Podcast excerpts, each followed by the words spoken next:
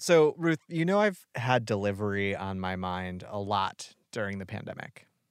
Right. Like you've been ordering it a bit less during this crazy time, but I've actually been ordering it a bit more. Yeah, which in your case just means more than never.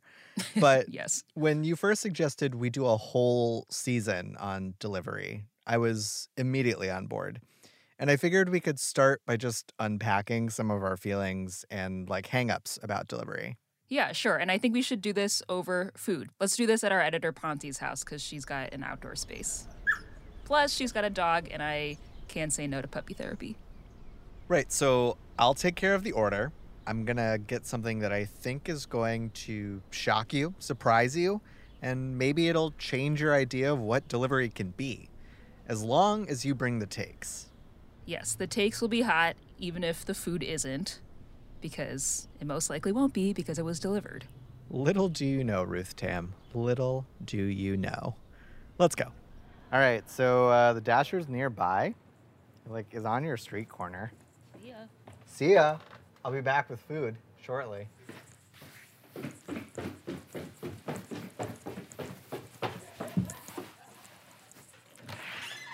Thank you. All right, we got our got our stuff. Oh boy. Do you do you have any guesses? I told you like a minute ago that we've been to this restaurant We together. have been to this restaurant together, and I like it. We like this food. I don't like. I we won't- like this food. Yes, I've specifically eaten this food with you. Did you get half smokes? I didn't get half smokes. Okay. okay I would not tip it. Please don't tip it over. Knowing the Don't food. tip it over. Knowing Okay, I gotta food, don't tip it up. over. Oh my god! Uh, what? What did I get you, Ruth? Raw oysters! like oysters on the half shell. Oh, the bottom is wet. Like the bag is like Oh, that's gross. That's soaked little gross. through. Wait, it didn't leak. It's just so cold that I thought it was wet. Like the bag is so cold. I love okay, this. cocktail sauce. Okay, all right. This is the. f- These are the fries. Oh my god! Why does anyone ever order fries? Oh yeah, I Delivered. can like see some condensation. Okay, this box is. Um, I just uh, unboxed these fries, and the flaps are like like so wet. They're like sopping. I'm gonna try one of these fries. Oh yeah, that's um. You hear that? No. Yeah, exactly. There's no there's no crunch to these fries. What? How do you feel about delivery generally? Um, the way I feel about delivery can best be summarized by one of the lowest moments in the pandemic for me. And, you know, I was coming off like a long day of work and um, I needed to cook something for dinner, but I also needed to catch up with my friend Ariel. Like, we had a planned phone call and everything. So, what do you know? In the middle of the conversation, like smoke detector goes off and i was just like okay like ariel i gotta call you back and i like go and i grab my my broom and i like poke like jab the the broom up at the ceiling to get the smoke detector to shut up and i like turn back and i'm walking to the stove top to turn off the heat and uh, a mouse runs over my bare foot Oh no! and you hate mice. I I true I like screamed. I don't think I've you know. I now know like what my scream would sound like if I'm like genuinely afraid. Like you always kind of wonder like, do I have like would I have like a horror movie like scream or like would it be like this guttural noise? And it's like a combination of both for me. I just like emotionally bottomed oh, out. no. Like I just collapsed. I like freaked out. I managed to like turn off the heat, but I like ran away from the kitchen. I started crying. I like I had a full on panic attack and I had to, you know, I texted Ariel back and I was like I think we're gonna have to reschedule our call. Like I had a panic attack. Oh no! And Ariel, being like the kind person she is, was like, "Do you want like, are you okay? Like, do you want me to order you food?" That's so and nice. I was like, "No." like I just like left food like uncooked on my stovetop. It was burnt. "Did you take a picture of the burnt food?" No, I ah. left the kitchen. I didn't re-enter it for like two days. Oh no! I just like ate snacks. That's a long story, but I think it shows you that even in like my lowest moments or like a time where it might make sense to order delivery, I couldn't bring myself to do it. Basically, I don't think delivery makes anything better for anybody involved. It's a logistical nightmare and it just adds so much pressure to every stage of the process. And the food isn't even better for it. Like, I appreciate you getting me oysters. It had been a long time since I had them. They were actually delicious, but there's really no practical reason to get raw shucked oysters delivered in an ice water bath. They're just so fragile. And then fries, just do not even get me started on fries. I will just be complaining for the next hour. Why do you care about delivery now, though? Like, why are you trying to convince yourself one way or the other? Well, I think I have a tendency to overthink things. Good thing you have a podcast. Ha ha. Um, but seriously, during the pandemic, I think there's this increased opportunity to think about how so many of our small everyday decisions that we didn't used to overanalyze, how those decisions affect other people. Like at the beginning of the pandemic, I was being fed this narrative like, order delivery, it'll save your local restaurants. And I have actually ordered delivery more in the past year, uh, partially because I can't go out to eat as much, but also because I'm trying to support local businesses. And I guess I've spent the last year wondering if that idea that delivery is what's saving local restaurants right now is actually true. That's been on my mind too, actually. I used to order delivery like kind of frequently, but I've been ordering a lot less and turning towards takeout instead in hopes that more of my bill is going straight to the restaurant and to at least like feel like I'm keeping the employees safer. I don't actually know if I'm making an impact though. Well, time to find out. I'm Ruth Tam. And I'm Patrick Fort. And on Dish City, we tell stories of city change through local food. And on this season, we're focusing on delivery. During the pandemic, demand for restaurant delivery has jumped. Companies like DoorDash and Grubhub reported a huge increase in sales, and the demand for delivery has changed the way that restaurants function. So, this season on Dish City, how did delivery become a thing? How did we get from calling a local restaurant to seeing robots in our neighborhood? And does delivery actually support local restaurants, especially during the pandemic? The more and more people kind of order delivery, the more and more some of these restaurants leaned into it to the extent that you're interacting with these platforms, don't trust them at all. Drinking and getting Burger King delivered to our house. It's the best. It's the best thing ever. On this episode, how did delivery work its way into the American appetite?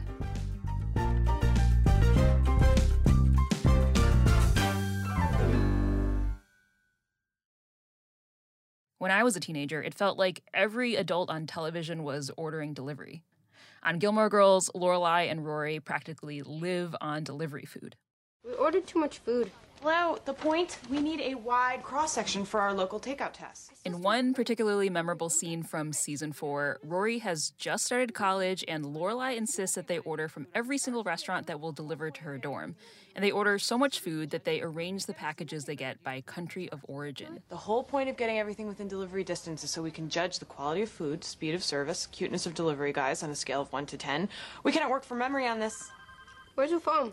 Uh, under Mexico. I bet it's pizza. Come help. On Sex and the City, if the four main characters weren't eating out, they were ordering in. Hi, yeah, I'd like to order some takeout. Address, please. Uh, 331. Miranda calls for Chinese food to be delivered so often that the person answering the phone could finish her sentences. F. Okay. I'd like to order some chicken with broccoli and a brown... Brown sauce with brown rice, cold noodles. I know. Every night the same. Right. And one thing I learned as we started reporting on delivery is that there's one cuisine that reigns supreme. Tonight is Friday, and I believe you know what that means. Am I fun? You can see it on The Big Bang Theory. No, that means it's Chinese food night. The Nanny. We order Chinese food, they learn how Jewish people eat. on The Andy Milonakis Show. Oh, boy. Throwback.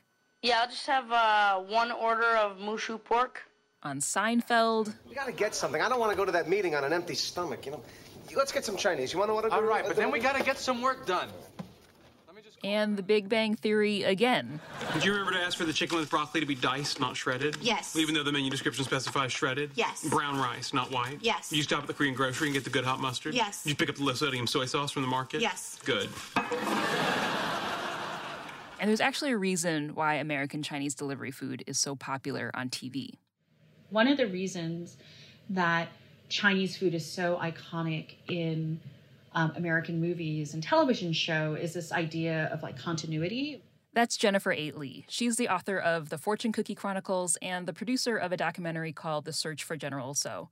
She told me that food delivery, especially American Chinese food, is super popular on TV because it makes editing a scene where characters are eating so much easier to shoot.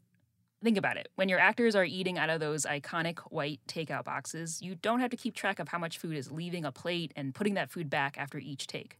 Right, and you can't tell how much food is left in one of those white Chinese takeout boxes. Like here I was thinking that everyone was so into food delivery, particularly Chinese food, but Jennifer's saying it's more of a production decision than a reflection of how people eat in real life people don't eat out of takeout boxes generally speaking right? Like in television you see like you know they're in the in the police station and people are eating out of the takeout boxes. But like in reality that's like a terrible idea right? Because you have like meat and rice like separately. Like you actually want to mix them uh, together. And so you actually have you know disproportionate representation of how often like new yorkers ate like chinese food as a result of movies and television relative to real life. And so then you have this entire kind of world like thinking like americans eat out of like takeout boxes.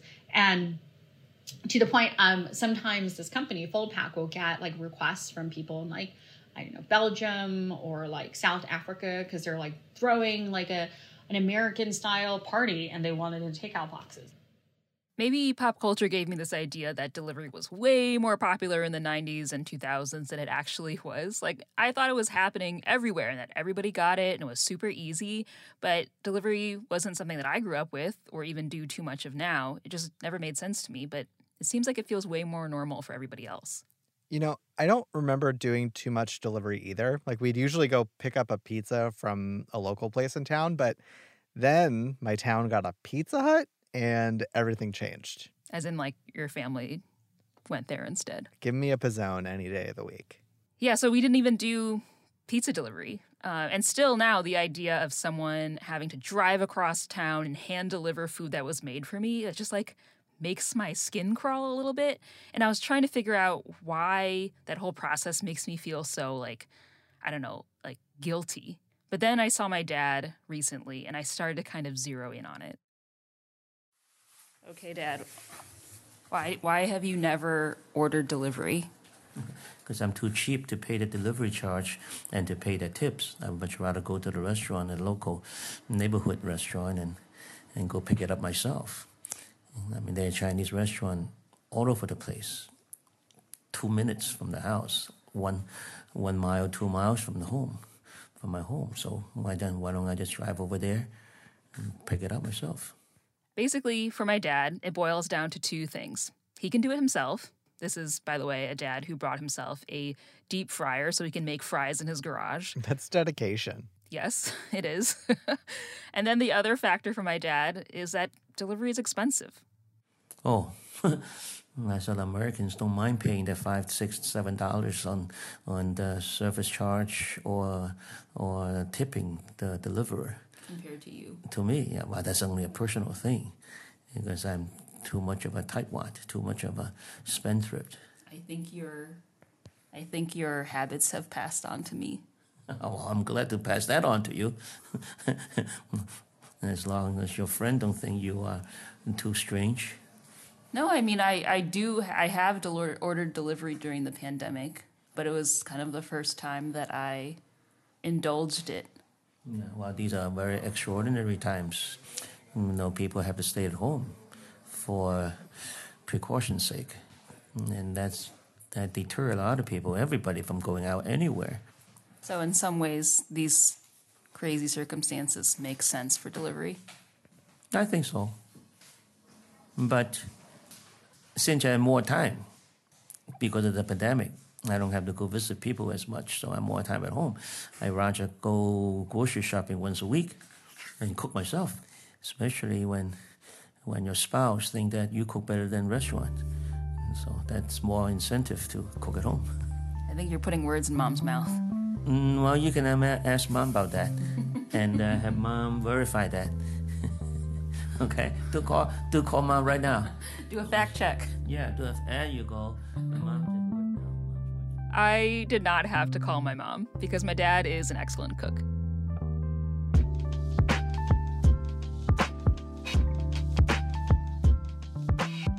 I may be against delivery for all the reasons my dad laid out, but I think he's right. The pandemic has basically reformatted my brain on what's okay during these times. And the circumstances of the last year seems to have really changed how a lot of diners think about delivery. Four of the major third party delivery apps, including DoorDash and Grubhub, they each posted about twice as much revenue from April to September in 2020 than during the same period the year before. Data like this isn't the whole story because the number of households ordering delivery hasn't jumped as much as the amount of revenue for these apps, and we'll get to that later. But for me, Ruth Tam, the pandemic did start to kind of change my attitude towards delivery. I didn't want to get delivery the night a mouse ran over my foot and I burned my dinner, but four months later, I had another pretty bad day. Oh, I think you messaged me about this, like at the time. And I think I can pull up the conversation right now. Yeah, so if you remember, it was mid January, about a week after the Capitol insurrection. So like wasn't in a great place emotionally. And I was just like getting really caught up in work and I hadn't eaten all day. And I think around like 1.30, I messaged you and I was like, I want to order tacos from Taqueria Xochi, but the order would come in at three. So we're talking about like a 90 minute wait time. And being the good friend that I am, I was absolutely supportive. And I said, yes, get the tacos. Yeah, I was like, I'm starving now, though. And then by the time I actually ordered them, they're like, ah, your estimated wait time is 120 minutes. And then later uh... you said, almost an hour until tacos arrive. But I said, but who's counting? Literally me. I was counting. I was like staring, like sitting in front of my computer, rocking back and forth, like sweating. and then I wonder out loud, hmm, do I have food? I do not know. That is a good enough reason to follow your lead. Maybe I also had tacos on this day and I don't remember. Well, I remember my tacos. Uh, I ordered carnitas and elote and guacamole, and everything came with a really amazing salsa. And I just like tucked in, and it was the start of my day turning around. I put on a documentary about an octopus. It was great. My octopus teacher? Yes, Oscar winning documentary, My Octopus Teacher. so I think that day was maybe the start of me accepting delivery more. It like only took a year of living at home and, and struggling real hard. Uh, like when I couldn't handle cooking or take care of myself, delivery was there for me. Um, every other time, though, I tend to lean towards cooking for myself or just picking up takeout. And I do this with some regularity. I go to El Tamarindo and I pick up my favorite pupusa and tamales platter. I go to Pop's Sea Bar and pick up a deviled catfish. These are options that are available to me. Okay, but one thing we should talk about, Ruth, is how going and picking up takeout isn't for everyone. You live within walking distance of several great restaurants, but I don't have a ton of stuff nearby.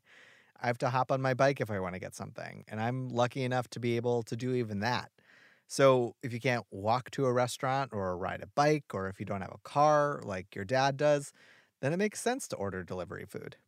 Okay, I get that. I will concede to that. I definitely joke that I'm almost a professional schlepper. Like, I will do things the hard way, even if it doesn't really make sense to, as long as it saves me a couple bucks. Making my own food or at least walking to a restaurant for takeout is definitely a part of that. Schlepping doesn't make sense for everyone, though, and it doesn't always make sense for me. But I'm an able bodied person with nearby grocery stores and restaurants I can walk to, so I do it.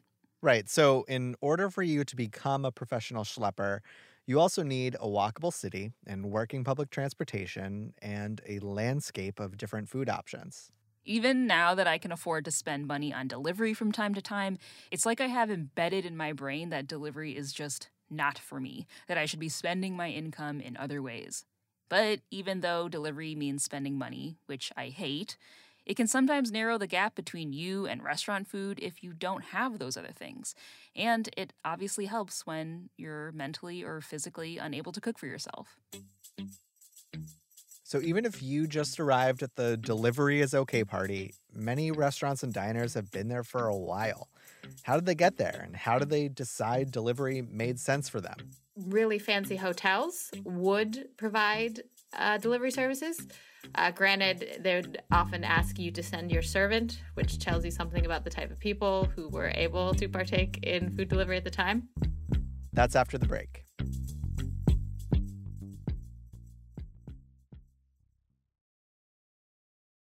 We're back, trying to figure out what drove restaurants to start delivering food. As we researched, we learned advertising and delivery vehicles weren't widespread until the 60s or 70s. But when did the idea for delivery originate? It turns out it's really hard to nail down. So the idea of like a sit down establishment uh, sending you food is relatively new, but the idea of takeaway from just a place that cooks um, is very, very old. Emelyn Rude is a food historian. She's written a book about how chicken became America's go to meat, and she publishes a magazine called Eaten. Emelyn says that the idea of having food delivered to you isn't as wildly innovative as Grubhub or DoorDash might have you believe. People have been delivering food forever. Basically, in every society, if you were rich enough, you could pay somebody to bring you literally whatever food you wanted. You see it in ancient Rome, you see it in the Aztec Empire, you see it in ancient China, um, you see it all throughout the colonies, and you see it in the United States as well. So in the 17th century, really fancy hotels would provide uh, delivery services. Uh, granted, they would often ask you to send your servant, which tells you something about the type of people who were able to partake in food delivery at the time. But isn't what Emelyn's describing here more like takeout as opposed to delivery? Like, I know people use those words interchangeably, but I think the way that we're using them, we think of delivery as being restaurant food delivered, ready to eat to your home. But takeout is when you go and pick up that food yourself. Okay, so what Emelyn's describing may sound like takeout, and quick side note a lot of people use this word takeout interchangeably with delivery. But for us, we think of delivery as being restaurant food delivered ready to eat to your home. Takeout is when you go pick up that food yourself. Anyway, what Emelyn is describing puts the onus of getting the food on the customer, which sounds like takeout but it's actually more like delivery as we know it now. Because in the old times, it was still servants going to get the food. Someone besides the person eating it had to do the job of delivery. Yeah, so this basically aligns with how I think of delivery food now, that it's basically for rich people, or just at least people who would rather spend their money over their time. Well, Ruth, for hundreds and hundreds of years, you were absolutely correct. So, in its earliest origin, it was just 100% um, a thing of convenience. It was just some rich person couldn't be bothered to, you know, walk to the hotel and pick it up, but they had the means, they had the staff, they had many, many resources at their disposal to get it delivered to them. It's possible that there were people working specifically as food couriers. Emelyn says she saw evidence of a service in Venezuela where a kid courier would deliver cake to your door. But mainly, what she's found are advertisements for restaurants that would encourage you to send your own servants to come and collect your dinner. There weren't like legions of people on on bikes ready to bring you your hotel food. And that's partly because, for the majority of US history, eating at a restaurant didn't serve the same purpose as it does now. In the 18th and 19th centuries, if you traveled to another town, for example, you might dine at the inn where you stayed or grab some food from the local tavern. But because long distance travel was only accessible to the very rich, dining out was really only something that the very rich did. I'm really interested by this. I think that these days, going out to a restaurant is something I do for fun and delivery and takeout are what I look to when I'm out of groceries. Ordering in replaces cooking at home. But until the 20th century, the whole scenario was different. People didn't really eat at restaurants for fun, and ordering delivery was almost like if a rich person had a craving, they could get someone to go pick up the food to satisfy that craving. Food delivery of cooked meals has never really been that essential of a service. Like most people can continue their lives without food delivery. Um, and most people had to because food delivery just wasn't a thing that most people could partake in. They have houses, they have kitchens. Like the vast majority of meals in American history up to this time were eaten at home. And then around 1900, the American way of life starts to shift. First, people start working farther away from home. Then you start seeing menus with takeaway items listed. Those folded white containers that are synonymous with Chinese food, they were originally used as oyster pails to bring oysters back home to eat or for a quick takeaway lunch for workers during that time. But once again, isn't that takeaway, not delivery? Correct. What Emelyn is saying is that before restaurants offered delivery, they offered takeout, which tested out a few basic concepts. First, you need diners who want to eat restaurant food instead of home cooked food. Second, these diners need to be able to pay for it. And third, you need scale, which in this case means enough diners ordering food to go that you think, hey, maybe they'd be interested in having the food delivered straight to them the earliest advertisement that um, I've been able to find and for um, delivery services is from a Chinese restaurant in Los Angeles um, from 1922. Okay, but in our research for this season, haven't we heard stories from different historians about even earlier restaurants offering delivery in places like San Francisco? For sure, but I bring this one up because the ad Emelyn found from 1922 points to some social and cultural trends that made delivery a little more attainable. Mainly, people in the US are doing pretty well. By the roaring 20s, electricity is becoming more widespread, and telephones are now the hot new form of communication.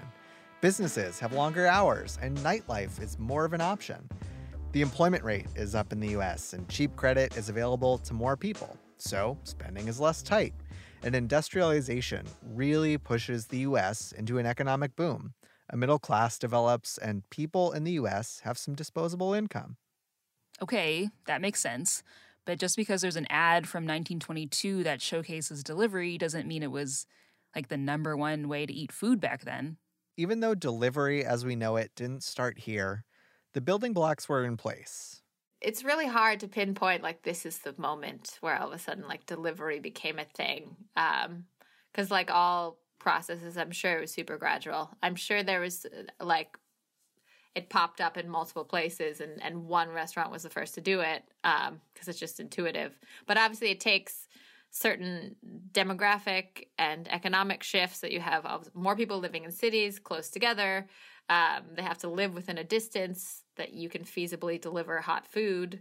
Um, granted, I don't know what the delivery times were. I don't know if it arrived still hot um, at the end. If a restaurant offered delivery, Emelyn says, it was possible because of economic prosperity. The main difference is now delivery food is becoming slightly more of an option for more people. It's not entirely about luxury learning about this history, it's kind of fun to see how the history of delivery food aligns with some of my assumptions about how it exists in the world today. Like, delivery originated during this time where there was a wealth gap and it gained popularity as more Americans had disposable income. And here we are during another time of remarkable income inequality, and once again, delivery is wildly popular. But just because food delivery is popular does not mean it comes without a whole host of complicated questions and ethical conundrums, and this is what we're going to explore on the next season of Dish City. Especially through the pandemic, we've placed like a greater emphasis on on tips and making sure that that couriers feel appreciated for the work that they do. Do you feel like you're you're treated fairly as like a driver? Treated fairly? Sure, no one shot me and I haven't been beat up. Before we dive into the thorny questions that delivery brings up for us now, we need to talk about the cuisine that started it all American Chinese food. I mean, almost overnight, you just had these lines develop at these Chinese restaurants. There is no real reason to make American Chinese food at home because it's always going to be better when it's delivered. That's next time on Dish City.